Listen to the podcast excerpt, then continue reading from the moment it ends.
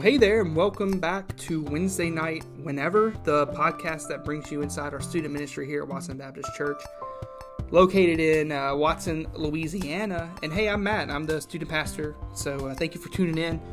This week, we are still in our How To series, um, looking at the more practical side of our faith, how to how to live out our faith, put it into practice. And so, you know, we've looked at things like how to how to read and study your Bible. You know, uh, we we tell our young people that they need to be reading their Bible without sometimes giving them the um, the answers on how, how, to do that exactly. You know, it's it's uh, there there are ways we can do it. It's not as hard as it seems, you know. But um, but so we went through a, a, a lesson on how to read and study the Bible, some some practical tips on how we can do that and our need to be doing that. And then last week, how to have assurance in your salvation. You know, we live in a world that is so confused where confusion and doubt abound, and, and where we as believers can sometimes be, um, you know, we can be persuaded to think that we're not saved or that we can ha- doubt our salvation. And so it was some practical ways that we can actually have assurance in, in, in that we're saved, assurance in our salvation. Um, and so what those what those uh, keys are are what those keys uh, in, in having that assurance to our salvation are. And so that was our last week's lesson. And this week um, you know, we we looked at how to be a disciple maker and how to how to go and make disciples, how to answer God's call. Um, you know, the Great Commission to go, therefore, make disciples of all nations. Um, you know, and so this this week was all about how to be a disciple maker, and we looked at one of my favorite passages in all of Scripture, in the book of Acts.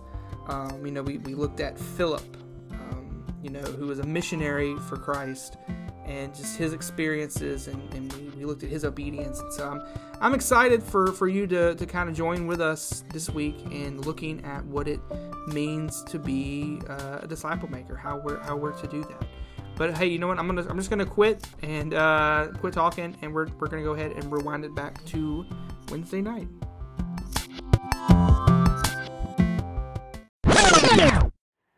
All right. Well I gotta fix this mic. Sorry, Caleb. Welcome back to Wednesday Night Refreshed. Um, thank y'all so much for for coming tonight. Hey, uh, we're continuing our um, our our study on, on the more practical side of things um, with our series How to. And, and once again, um, you know the reason the the reason uh, behind this series, the reason why I wanted to do this, um, you know, it stems from from something, you know, stuff that I wish I had, uh, you know, learned more as a youth, you know, uh, and what I wish I could, you know, what I wish I would have paid more attention to whenever I was in my youth group. Um, because if I, you know, if I could go back, you know, I asked this in, in my Q and A Wednesdays. I asked this to everybody in Q and A Wednesday. You know, what is that? Um, what's that one thing? Oh, by the way, that's that's next week. We have Q and A Wednesday next week, so come back for that. But something, you know, what is something that I would tell my teenage self? Um, you know, and and that would be it. And it would it would and that's you know to to focus on your faith. That's what I would go back and t- you know one of the things I would go back and tell my you know my teenage self is to focus more focus more on your faith. You know, focus on growing it. Uh, fo- focus on growing in it and focus on on sharing it. You know that that's really one of the things I wish I could go back and tell myself. And the reason you know and, and the reason is that that this world it, it doesn't really get any easier to live in as you get older. It gets harder. I, mean, I to tell you that. It gets harder. You know, it brings more responsibility and and it change and, and, changes both good and bad changes. And I'm not saying it's all bad, right? I'm not here. I'm not trying to depress you. Oh, I don't want to get older, but but it definitely you know it, it doesn't get any easier. You know, um, so so focus on your on your faith and grow it while you're young, so that you can have a better foundation um, you know, when it's your time to, to venture out from your parents' roof and enter into adult into adulthood. And so, so I wanted to offer you some practical ways to grow in your faith. You know, because I, you know, we because we, we get we get a lot a lot of knowledge here on Wednesday nights. You know, some nights I feel like it for you it's drinking from a fire hydrant, and and I'm I'm, I'm sorry, but I'm just trying to prepare you. I'm trying to teach you, and I'm trying to grow you.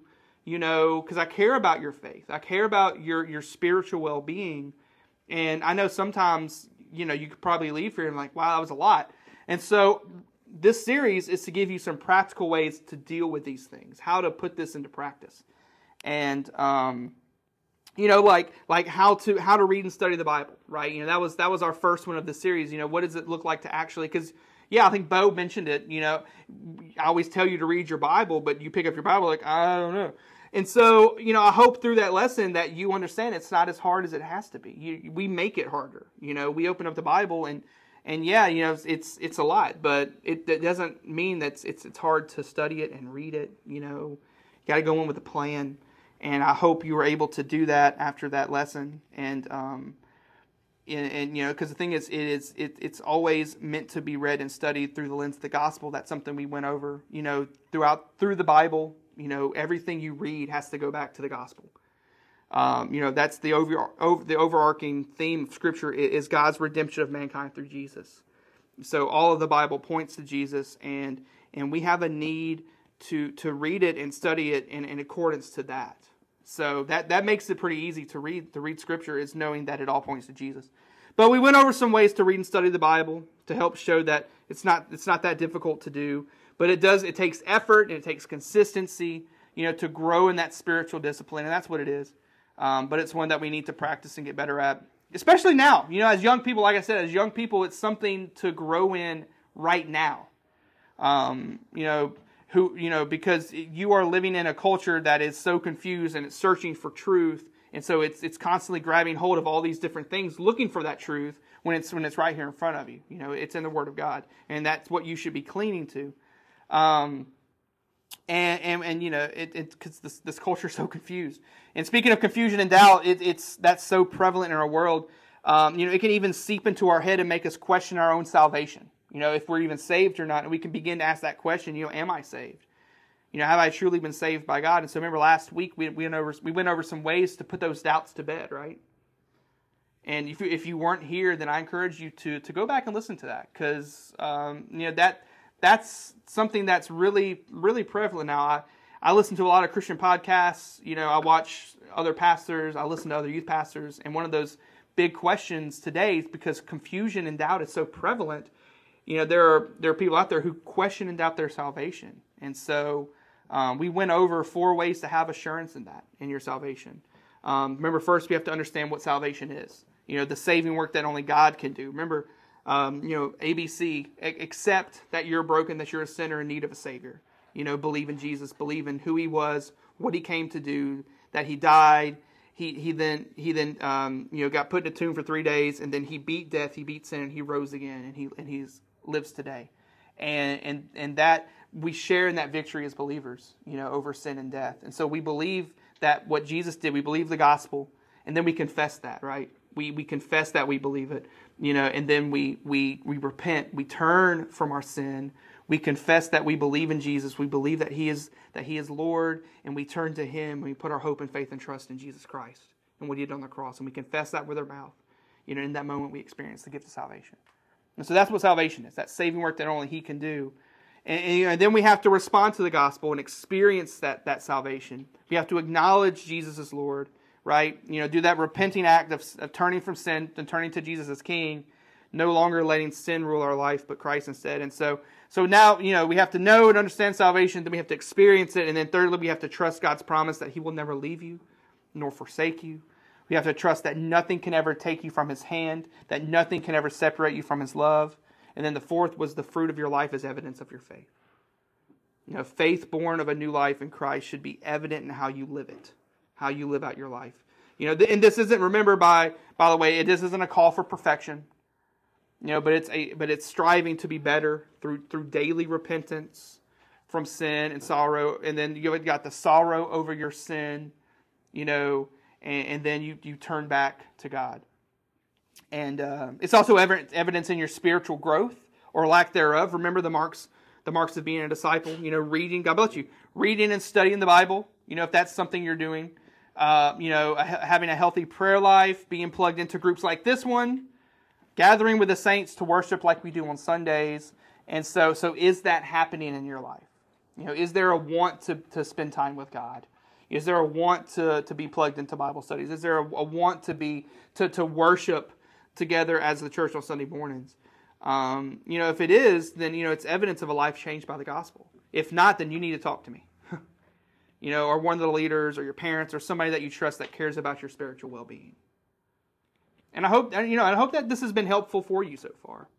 You know, I hope you've learned what it means to have faith and grow in your faith, the practical steps it takes to do these things. This week, you know, we're looking at something that as believers we're commanded to do, and and um, and, and you know, and doing it, um, you know, by the way, proves your faith and it grows it as well. But before Jesus ascended back to heaven, remember what he said. Remember his last words to his followers there and to us by extension today.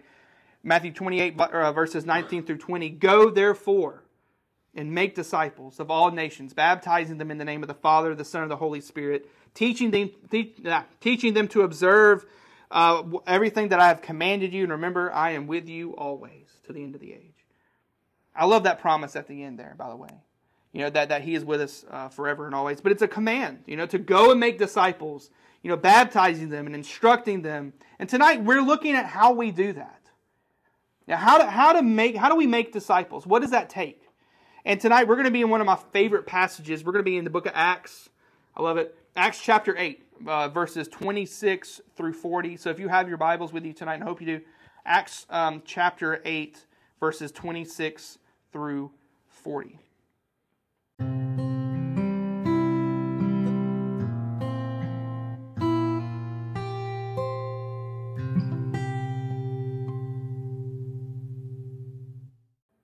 Is anybody here a fan of useless information like I am? Are you like a fan? Do you have like useless info in your head that you just pull out at random times just like to impress people or yeah? I know over five Kiss songs. Oh yeah, it's pretty useless. I mean, you are wearing a Kiss shirt, so I'd hope so.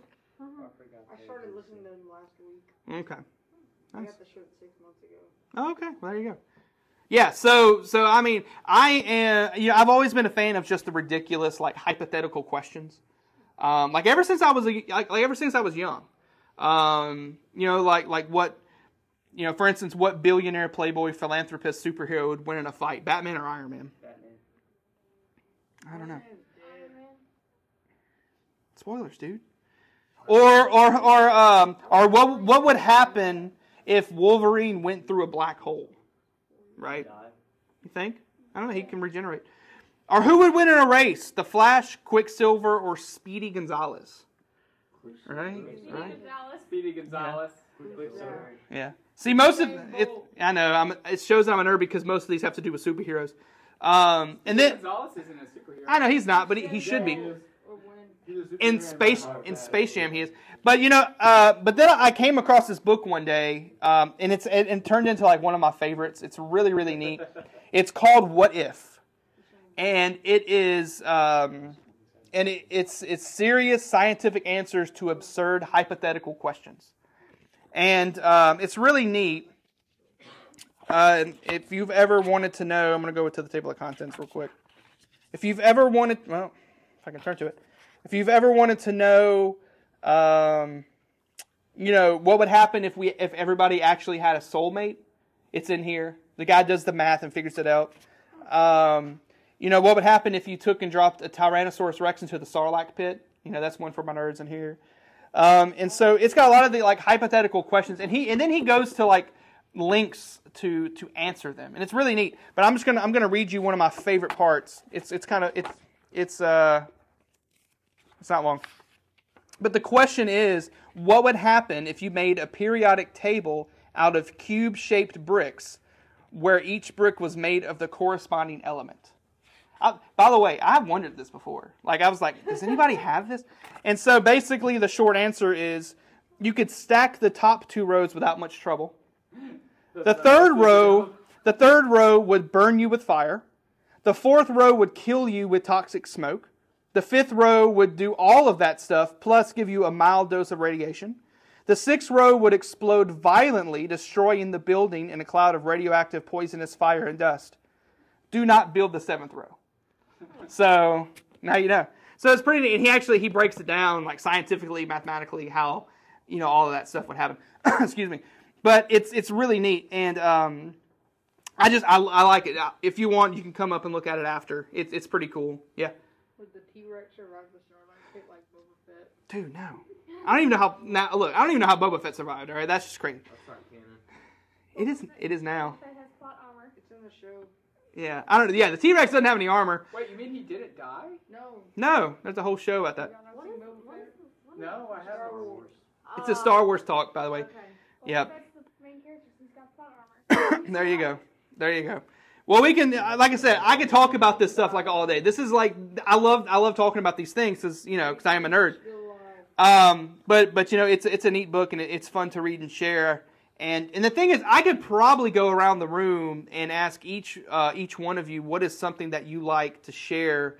And um, and I know that I would get a lot of different answers because we all like to share what we love, don't we? You know, we all we all do. We like to talk. I mean, we just had kind of that. I mean, I I, I had some some uh, some other people that love this useless information like I do.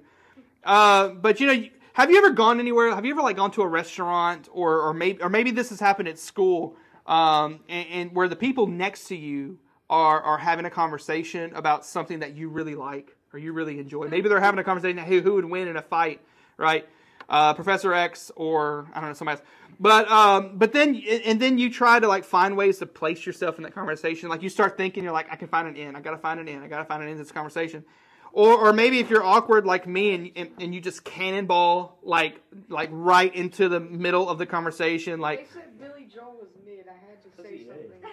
oh my gosh you and Billy Joel true. I feel like Billy Joel comes up in every that lesson the hill you were gonna die on? I know like two songs by him and I already know. anyway you just like cannonball right into the conversation and you just like put your arm around the person and like ha ha ha like you've been there the whole time and then and then you just like start talking in the con- like you like you started the conversation in the first place it's it's it's fun to do. But but we do. I, you know we we love sharing and talking about what we enjoy and and the things that we like. Now now what about your god bless you. What what about what about your faith? What about your faith? You know is is your faith so important that that you have this desire within you to share it with those whom god has put in your life and who desperately need to hear it? Because yeah i mean you can share and they talk about like silly stuff all day with people but what about your faith Remember that number I gave you a couple weeks ago? You know, Lifeway did that poll, right? Only only three in ten unchurched Americans. You know, three out of out of ten unchurched Americans, that's like twenty nine percent, say a Christian has ever shared with them one on one how how somebody becomes a Christian. And, and it said only slightly more say a Christian has ever told them about the benefits of participating in, in a local church as like 33% or, or the benefits of becoming a Christian, only 35%. So those numbers are pretty small, right? And uh, but but here's the thing as well. You know, that's that's kind of depressing, but remember here's the thing as well. The unchurched say that they're open to having religious conversations. Remember close to half of unchurched Americans at 47% say that they would discuss freely if somebody wanted to talk about their religious beliefs. That's a pretty high number. And another 31% would listen without actively participating. Uh, and, and it said few said that they would discuss with some discomfort, 12%, or change the subject as, as soon as possible at 11%. So that's an open door. That's what I'm saying. We have an open door, but nobody is actually doing it. You know, as believers, we're, we're not answering the call to go out and make disciples. So, so there, so there are thousands of people out there who are open to hearing the gospel, that are that you know that are open to having these life changing conversations. But it takes you, it takes us, the church, opening our mouths to speak and share the truth. You know, it takes us sharing with those in our life the life changing message of the gospel. But remember, like I said earlier, the first part of that is, is actually being, you know, uh, born again, right? And I already went through the ABC, right? Accept, believe, confess. And, and, and so, has that happened to you? Have you responded to the gospel message? Have you become born again? If not, then what is holding you back from doing that? What is holding you back tonight from responding to the gospel? You know, because that has to take place first.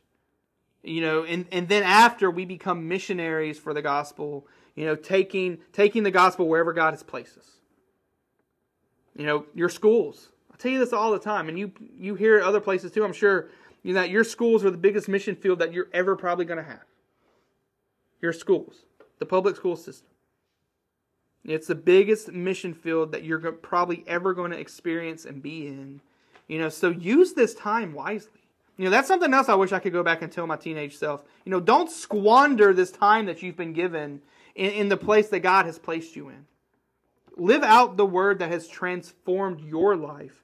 You know, that continues to renew your life. A life that is constantly being transformed and renewed by the unchanging truth and nature of God and His Word is a life that is on fire, overflowing with thankfulness and joy, ready to proclaim the life giving, life saving message of, of the gospel to everybody, right? You know, and can you honestly say right now that that's you? That you are being constantly transformed and renewed. That your life is on fire and overflowing, and you have this desire to share the gospel with everybody in your life. Is that you right now? Because, because the thing is, you know, can you can you say that you've been living boldly for Christ, ready to and willing to do whatever? Because if the answer is no, then what's getting in the way of that? What's getting in the way of you of you doing that? You know, what is distracting you from doing the things that you know God is calling you to do? You know, who else or what else has your focus? Because the thing is, our lives should be lived out boldly for Christ. And we have so many people in Scripture that, that show us this boldness, that exhibit this boldness. But, but tonight, we, we're going to be looking at a guy named Philip. And like I said, this is like one of my favorite passages in, in the Bible. It always gets me fired up. And it comes out of the book of Acts. And so, you know, it's already going to be good. But but we're going to be looking at a man tonight uh, named Philip.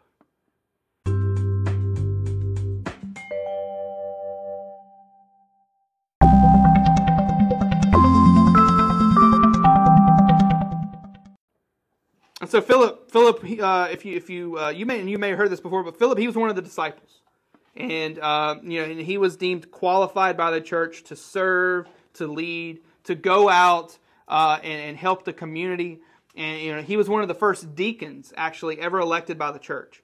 Um, he was elected along with Stephen. Um, does anybody remember Stephen? What happened to Stephen? Anybody remember? He got stoned. Right, he got martyred. He was he was stoned for his faith, uh, and he became the first martyr for uh, for for the for the faith, and uh, he was stoned to death for proclaiming uh, Jesus as the Son of God. And then and then after and then after that happened, the church is then persecuted and, and scattered. Uh, and um, after Stephen is put to death, and, and, the easiest thing for the church to do in this scenario would probably just be to lay low, right?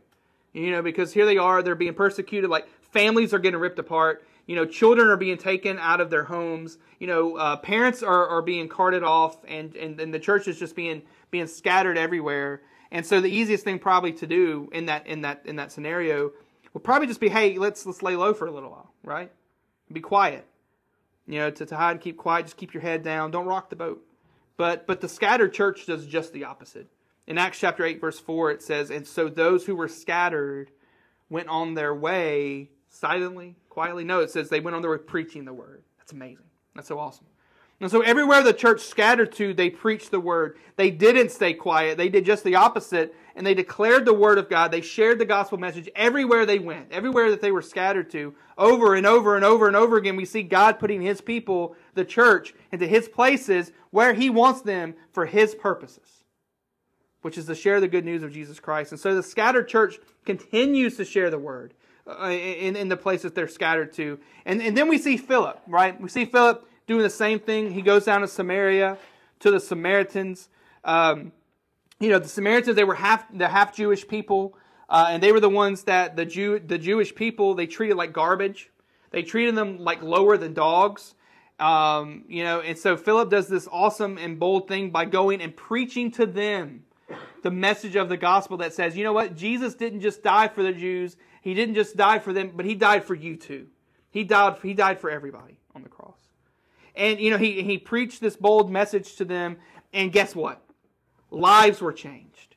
You know, God worked through Philip's boldness and reached the Samaritans and actually even led a man named Simon who, who practiced sorcery to salvation. You know, that, that's an awesome testimony uh, of God. And, you know, that, that could be your homework. Go, you know, to, to go and read later tonight. It's a cool story. But tonight we're jumping down to Acts chapter 8, verses 26 through 40. And we're going to be seeing three ways to be a disciple maker. All right, that's what we're looking at tonight how to be a disciple maker. And so let's go ahead and dive into the word. If you have your Bibles open, Acts chapter 8, verses 26 through 40. But before we do, let's, uh, let's pray together. Y'all pray with me. Father, we thank you so much for tonight, God. I thank you so much, God, for, um, for everything that's already taken place, for the reading of your word. And Father, as we go into it deeper tonight and we see how to be a disciple maker, God, I pray that you put a burden on all of our hearts here tonight that we can go out and we can live these, these principles out, that we can actually go out and, and do what you call us to do boldly, and that is make disciples. The worst thing we can do tonight is not leave here changed by your word. And so, Father, I pray that we can be changed, that we can live out your call to be disciple makers boldly. So be with us now. Teach us, Lord, in your name we pray. Amen. So read along with me, Acts chapter 8, um, verses 26 through 40. Let's start. It says, An angel of the Lord spoke to Philip. Get up and go south to the road that goes down from Jerusalem to Gaza. This is the desert road. The, uh, this is the desert road. And so he got up and he went.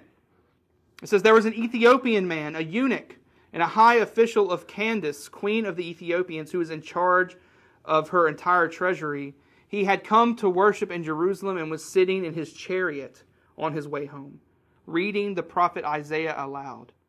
The Spirit told Philip, Go and join that chariot. Let's stop there for a second. So we have Philip. We have Philip. He's a missionary for Christ, and we see him receive a command from the Lord through an angelic messenger to get up and go. Get up and, and go, right? And that command to get up and go, uh, it brings me back to when I was a teenager. You know, it probably doesn't have to bring you back because you're living it, but but you know, when, whenever uh, I was a teenager, you know, my parents would would always ask me to do something, to do anything really. I'm going to paint you a word picture. You ready? So, say you're at your house, you're in your room, you know, you're playing video games or you're scrolling through Snapchat or TikTok or whatever, binging your favorite show, Netflix. Do whatever it is you enjoy doing, reading, reading what if. And, and your mom and your dad, they, they walk in and say, hey, get up and go wash the dishes. Or, hey, get up and, and go, go walk the dog. Get up and go take out the trash. What is your usual response?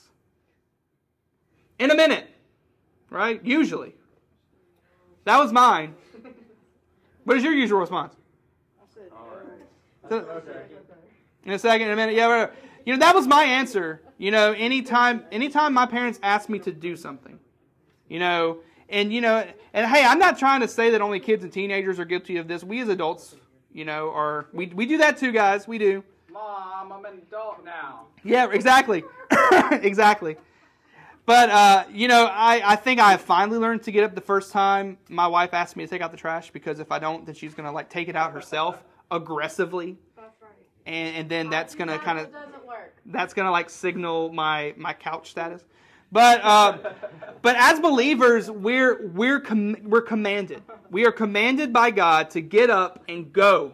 Right? Go make disciples of all nations. We're called to live a certain way, to treat our neighbors with love, to love to love God with all that we are. You know, we're called to live life a little bit different than the rest of the world. To put off the old life and put on the new and embrace our new life in Christ Jesus. But sadly, our response to God is in a minute.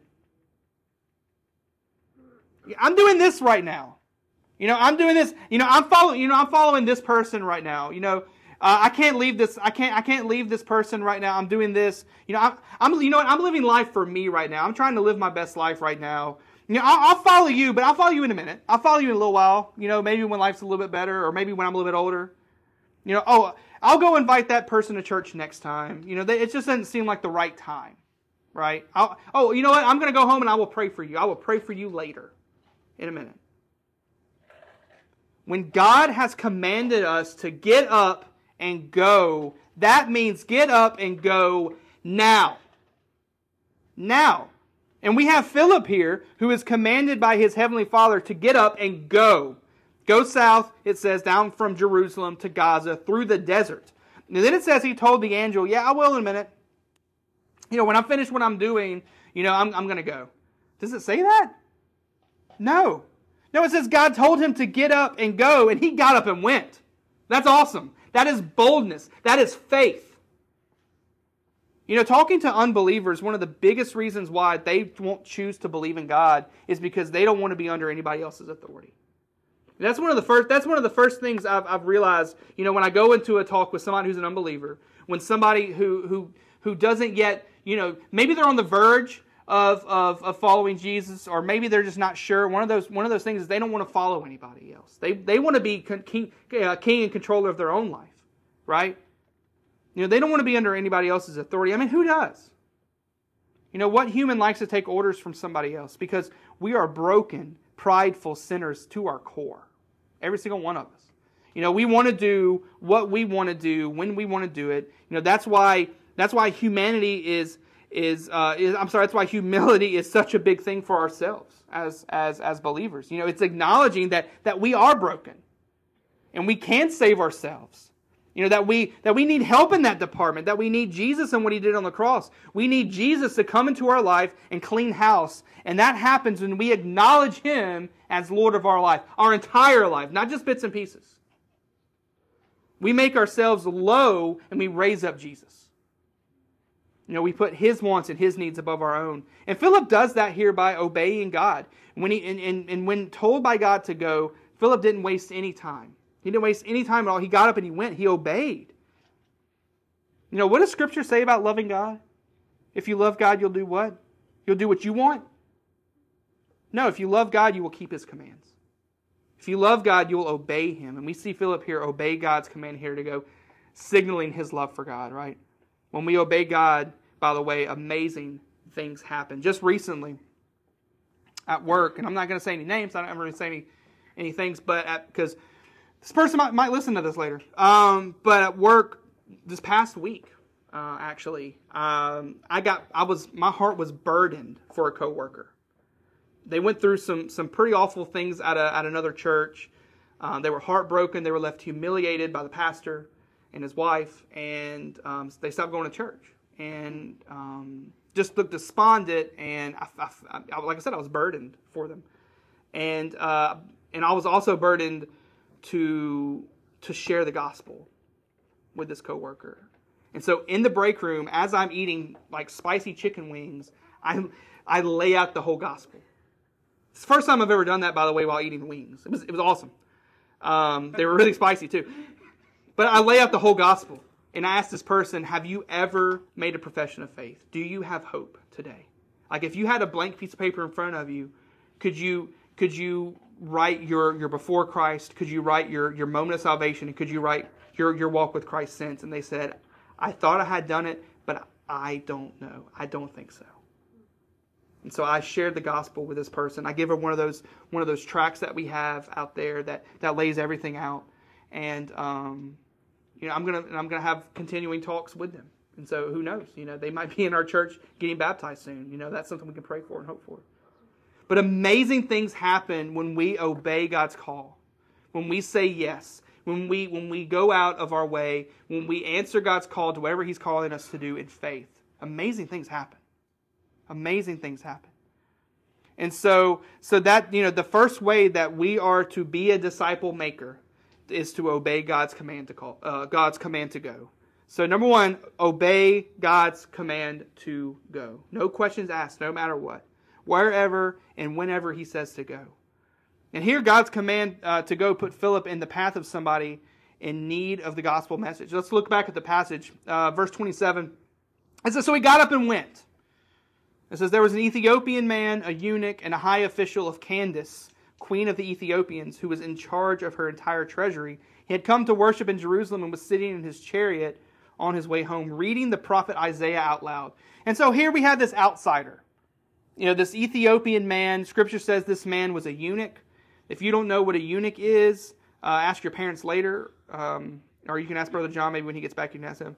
But more importantly than, than that, than the fact that he was a eunuch, um, you know, he was, he was from Ethiopia. And, you know, he had, he had come here from afar.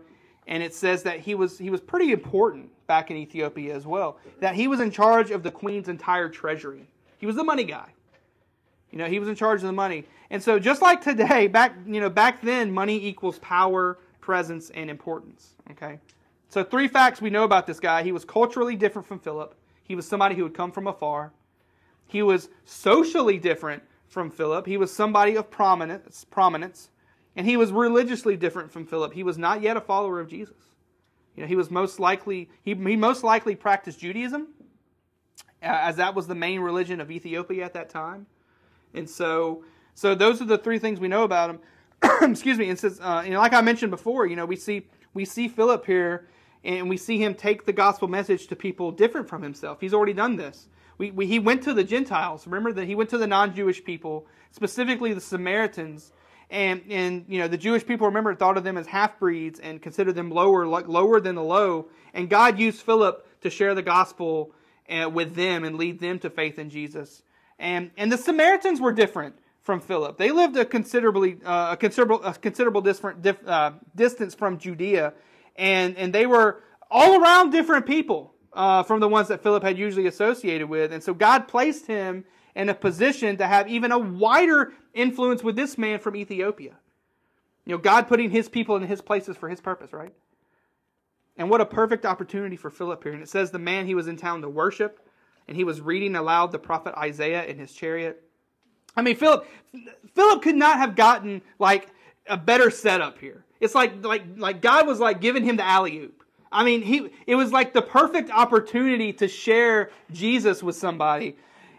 By the way, I don't know if you know this. I'm a little awkward sometimes. I think I've already shared that. Um, but I'm all right. Fine. I'm, I'm I'm a lot awkward a lot of times. But one you know one day I uh, to strike up a conversation with a student, I had to um, I led with the question, "Have you ever put potato chips on a sandwich?" Yeah, I had to lead with that. And I remember that. You remember that? Yes, I do. You remember who that was? No. Yeah, okay. And you know, but but it went from there. You know that that was a that was just a conversation starter. It went from there, and you know, and hey, you know, God used that conversation, and He grew it to a place where that student acknowledged Jesus as Lord of their life. Actually, that student's name was Grant.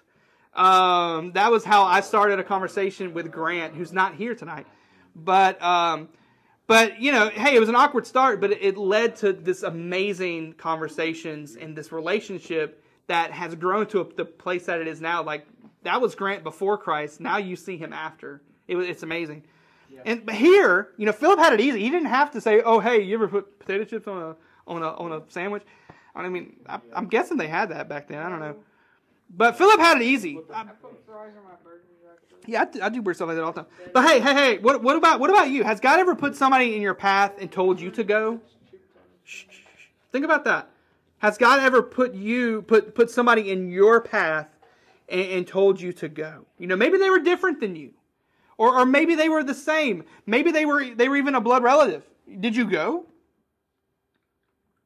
You know, we have that need to go, to run up to those whom God lays on our hearts. But I've, I've, I've met those who won't even go up to somebody else in the church and pray with them. I've, I've, I have met those who won't, who won't go up to somebody else in their own youth group and say, hey, you know, I know you've had it rough lately and I want to pray with you. I want to pray for you. I want to offer a helping hand. I want to encourage you simply. And, and, and I've met people who simply won't go up to somebody else in our own church and, and offer to encourage them simply either, you know, because either pettiness or fear has gotten in the way of them building up their fellow brother or sister in Christ. And I've told you this before, you know, look, if you want to go and serve others, like if you want to go and, and serve other people in our community, if you want to go on, on, a, on a mission trip somewhere else, you know, you first you've got to be able to serve each other. You've got to be able to serve each other. You know, how are you going to go out and help other people if, if you don't even have the hearts to build each other up? When God says go, we're obligated to go.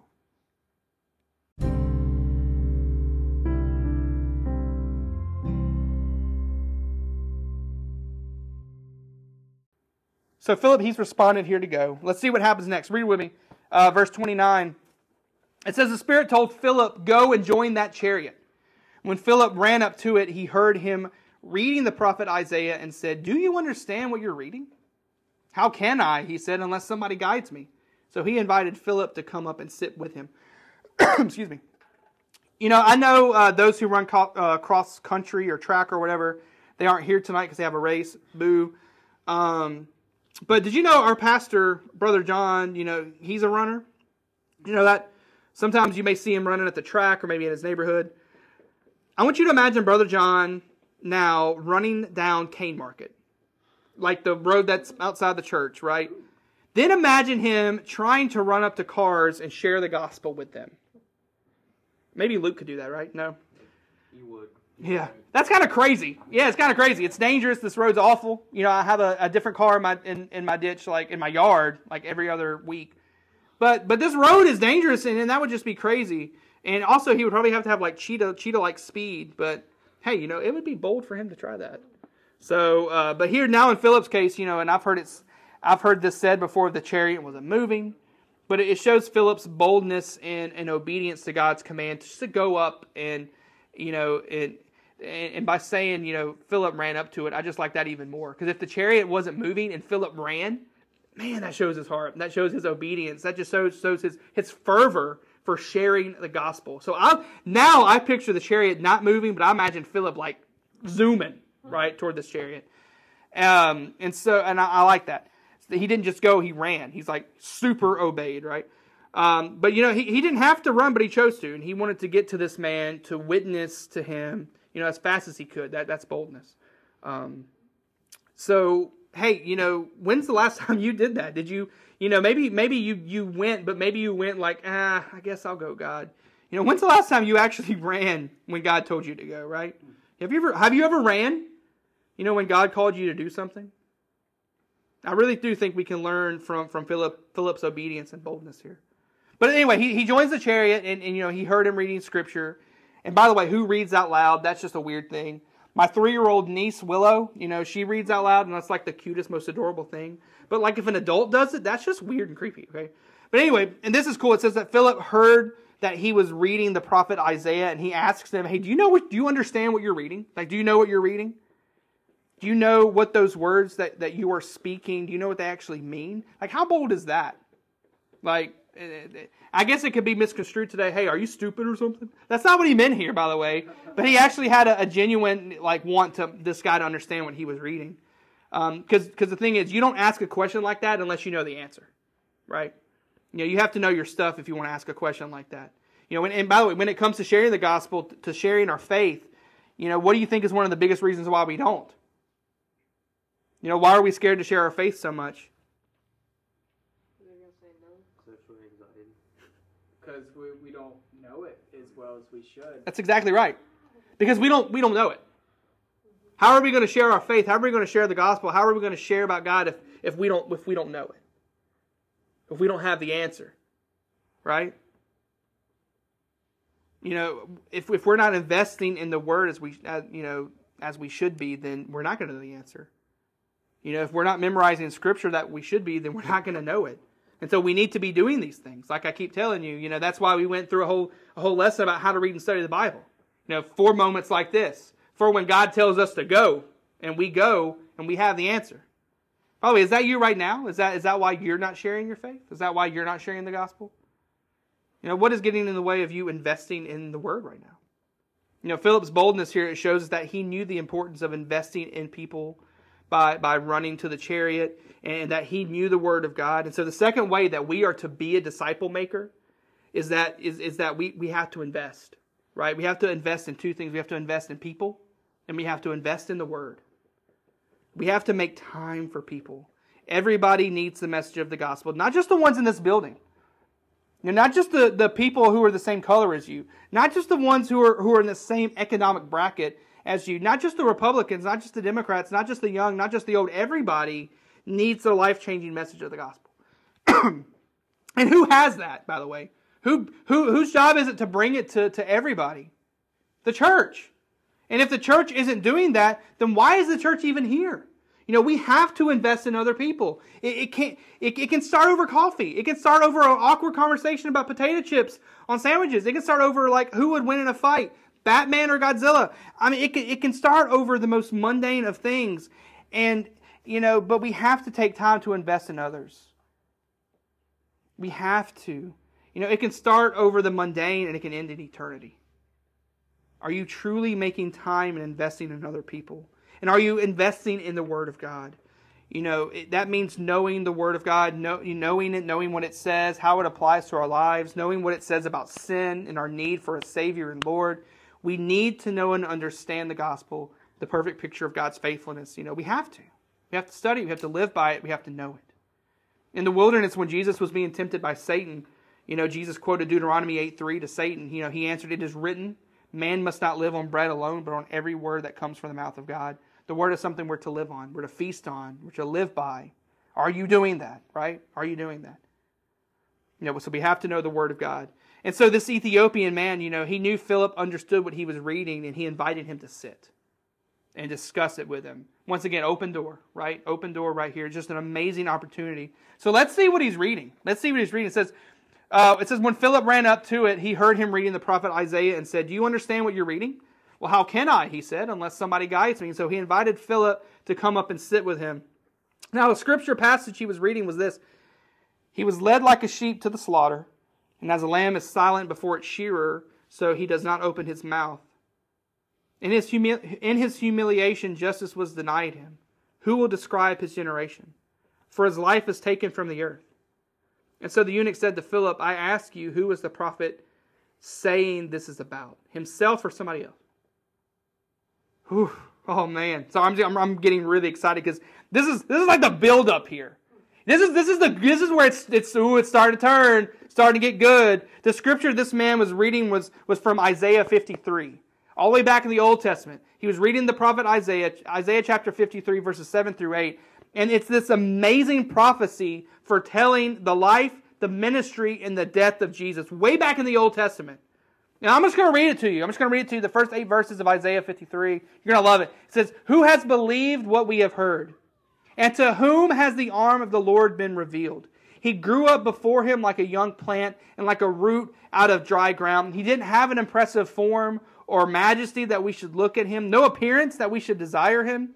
He was despised and rejected by men, a man of suffering who knew what sickness was. He was like someone people turned away from. He was despised, and we didn't value him. Yet he bore our sickness, and he carried our pains, but in turn regarded him stricken, struck down by God, and afflicted. But he was pierced because of our rebellion, crushed because of our iniquities.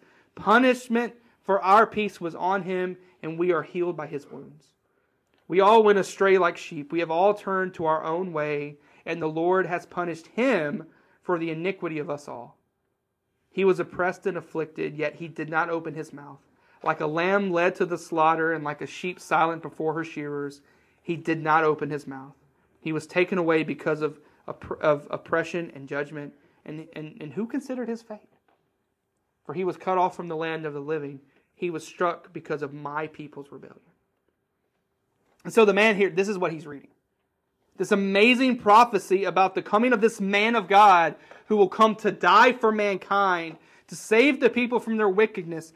Excuse me, even when the people would turn away from him. You know, he would not turn away from the people, and like a lamb led to the slaughter, he would be silent. He would take the punishment for the, uh, that the people deserve because of their rebellion. And the man turns to Philip and asks, Who is this about? That's like the best question. That's like the best question. I love this question. It's up there with like the question of like, how can I be saved? I love this question here, and I can just I can just see Philip's eyes light up. I can just I can just you know he's got to be shaking with excitement. I can just feel the excitement because he knew who this was about. He knew exactly who the prophecy was talking about here. He knew it was about Jesus. Look at the last part of our scripture, verse 35. It said Philip proceeded to tell him the good news about Jesus, beginning with that scripture. And they were traveling down the road and they came to some water. And the eunuch said, Look, there's water. What would keep me from being baptized? And some translations here include a verse 37. It says, Philip said, If you believe with all your heart, you may. And the eunuch answered, I believe Jesus Christ is the Son of God. And then it goes on. It says, So he ordered the chariot to stop, and both Philip and the eunuch went down into the water, and he baptized them. And when they came up out of the water, the Spirit of the Lord carried Philip away, and, and the eunuch did not see him any longer, but he went on his way rejoicing. Number three. Number three, and how to be a disciple maker be ready to share the gospel at any time. Be ready to share the gospel at any time. This is the perfect picture, by the way, of what happens when we are bold in our faith when we boldly go where God commands us to go, when we know the word, and when we are prepared to share the gospel of Jesus. When we respond in boldness, when we live out our faith boldly, God rewards our boldness and He changes lives. By the way, as a response to Philip being bold and sharing Jesus, God watered these seeds that were planted by Philip's boldness. And that day, the man from Ethiopia was rescued from sin and total separation from God. You know, it just took Philip being bold in his faith in, in planting the seeds. And actually, do you know do you know what happened to those seeds that Philip planted? You know, God God watered them You know, God changed thousands upon thousands of lives through this man's life, and Ethiopia is a Christian country today because of it. That's lives changed because of boldness. Church, we have to be bold and plant the seeds for God to water. He gives us opportunities every single day. But will we, number one, obey God and go where He says to go? You know, do we invest in people? And do we invest in the Word?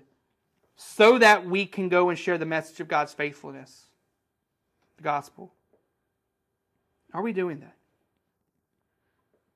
You know, next next uh, when we meet together again, it's going to be Q and A. But the week after, you know, we're going to continue and we're going to we're to look at how to love how to love our neighbors. You know, and through that, we're going to be practicing actually how to share the gospel with somebody.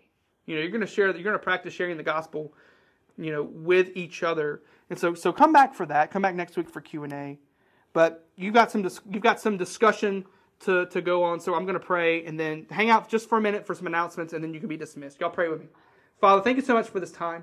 God, I thank you for this, uh, for this, um, what we can learn from Philip.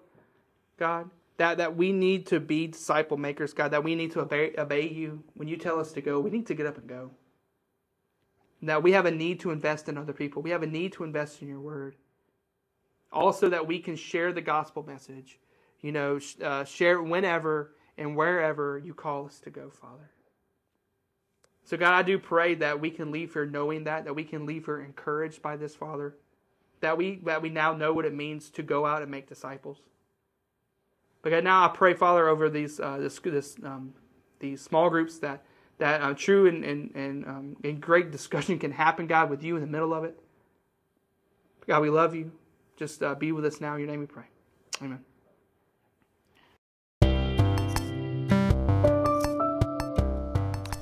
Thanks so much for taking the time to uh, to study the Word of God with us here at Watson Baptist Church in the student ministry. Look, I hope you've left this lesson encouraged and ready to go out and become a disciple maker. And now that you know what it means to to be one, what it takes to be a disciple maker, that you have to uh, first you have to be obedient to God, right? You have to obey God, God's command to go when He says to go, no matter what. You have to uh, be able to invest in other people. You have to invest in others and invest in the Word of God. You know, read it, study it, live it out, so that you can, uh, you know, proclaim the message of the gospel whenever and wherever God calls you. And so that that's how how to be a disciple maker. That's how to make disciples. Um, you know, those are some three easy, some some steps uh, and how how we are to do that. And so I hope you do it. You know, I hope we can all um, go out and, and, and make disciples of all nations. And, and now that we know what it takes, but but uh, and I'm praying that that happens because there is a vast need uh, today in today's world and the culture we live in to evangelize, to share our faith, to live it out, to go and and proclaim the word of God to everybody. Um, you know, God puts in our life. But uh, I hope, like I said, this encourages you to do that. Um, as always, you know, um, feel free to share this. You know, share this with somebody who, who needs to hear it. Um, you can find us on, on Apple, on Spotify, uh, Amazon, wherever you listen to your podcast, and you can share us. You can like us. You can subscribe so that you get all the new all the new episodes as they come out. But uh, but thank you so much for taking this time to hang out with us. Um, I guess you know what you're you're dismissed.